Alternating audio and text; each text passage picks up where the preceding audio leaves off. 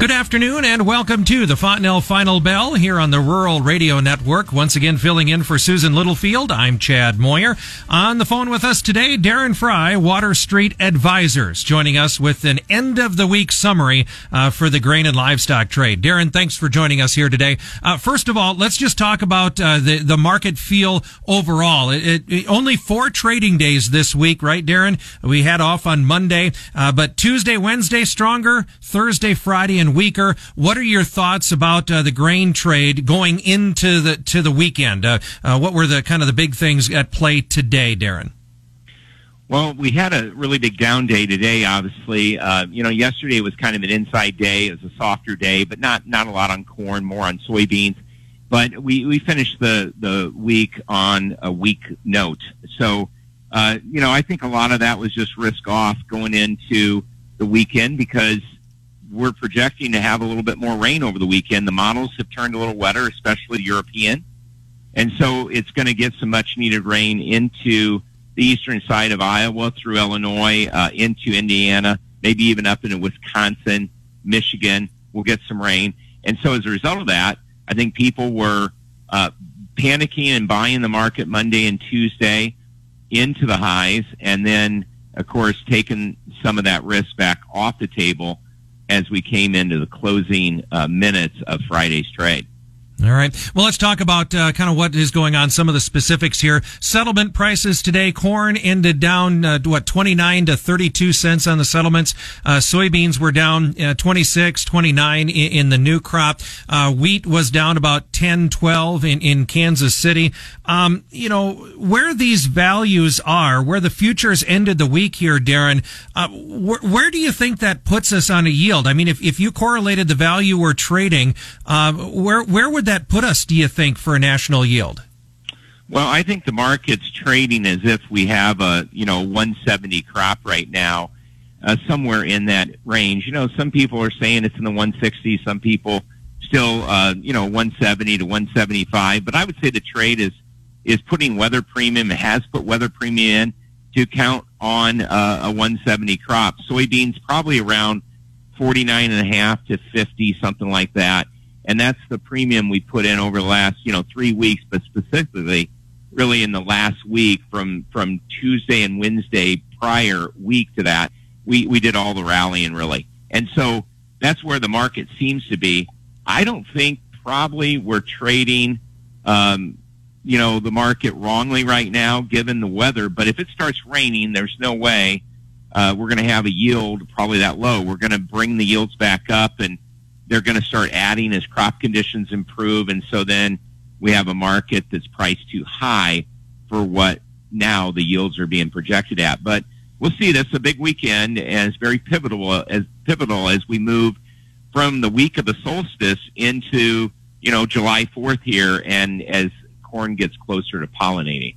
Yeah, uh, and I was going to ask you about that too. You know, um, uh, so uh, if we are starting to price in lower yields, you know, that's the supply side. What about on the demand side? It's not like we've had screaming demand like the world is coming to the United States for corn and soybeans right now, Darren. No, that's right. Um, you know, when you take a look at what was going on before this rally took place, we were struggling to get uh, enough of the export side because of Brazil the large soybean crop that still is competing with us, and then the safrinha crop that they're harvesting that's turning out to be quite large. And then, of course, Russia's got a lot of wheat, and they've just flooded the market and pushed wheat prices down. So as a result, we are seeing, uh, you know, poor demand even prior to this rally. With a rally, we're really priced out of the market. And so I think we'll have ending stocks uh, end up being more than what the USDA is saying today. And I think we'll start getting a hint of that probably uh, in the in the end of the month report here when we look at what was really planted. We look at uh, stocks in all positions, but then we roll that forward, that information in the July WASDE, and I think that's where we'll see some more cuts in demand, both exports and ethanol on the corn side, and probably some on the export side for soybeans as well. Okay. Um, just as we kind of wrap up this uh, first segment of the uh, final bell here today, um, uh, you know, where where would those changes show up? I guess is is the is is the trade going to wait for a change in the drought monitor? Uh, are the forecasts enough? Uh, and, and, then when are we going to have a tangible number that you know we would actually be able to trade? Do you think? As far as yield goes, yes.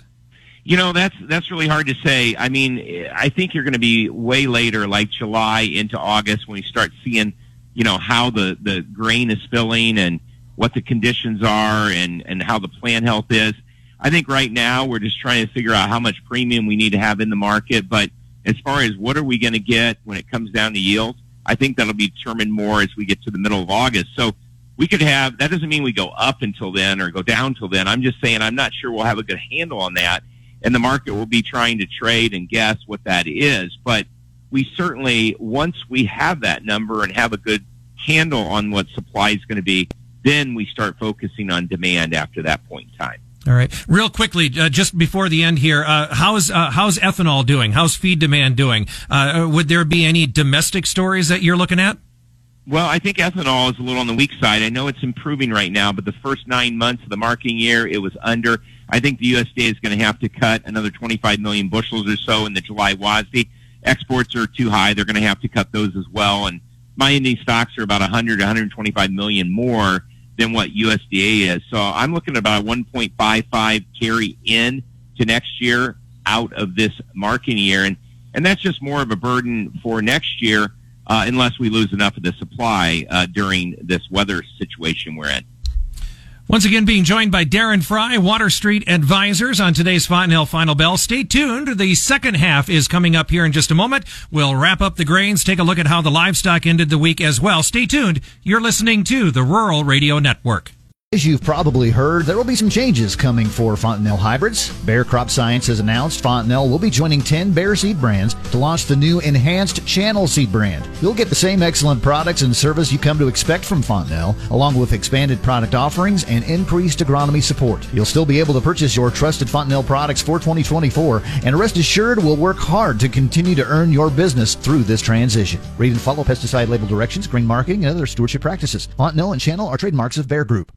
Final bell here on the Rural Radio Network. I'm Chad Moyer. Once again with Darren Frye from Water Street Advisors. Uh, Darren, as we wrap up our grains conversation, you, you mentioned it early on in the first half, uh, just, uh, you know, what we're looking at for weather and, and kind of this sell-off, uh, anticipating some rain for the e- central and eastern corn belt over the weekend. Uh, but I gotta, I, I, gotta think we need to be realistic about what these rains are, uh, whether those rains are gonna overperform or or underperform. And that's going to be a key to starting next week, isn't it?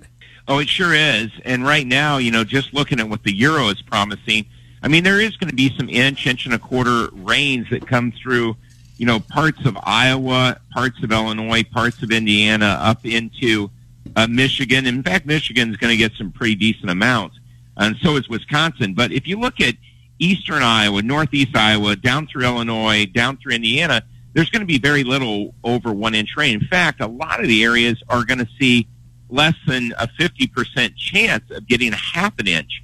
And then there's going to be some 50, 60, 70% chances of getting a half an inch.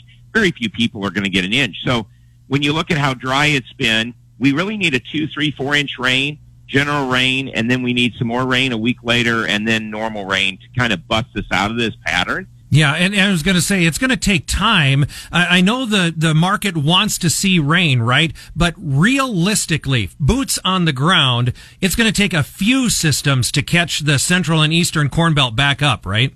Yeah, it is. You know, you saw the drought monitor. Most people did release yesterday, and uh, we just continue to have more uh, of, of a larger area being consumed by that dry weather, and the drought is worsening and and that doesn't mean that regular rains couldn't help because they sure could, but but regular half inch rains are going to do less than regular one and a half inch rains. And the problem is we're just not getting enough small rains uh, frequently enough, and we're not getting any big rains to really bust us out of this. So uh, it's going to be feast or famine, and some people will get an inch, inch and a half. That'll be great for them.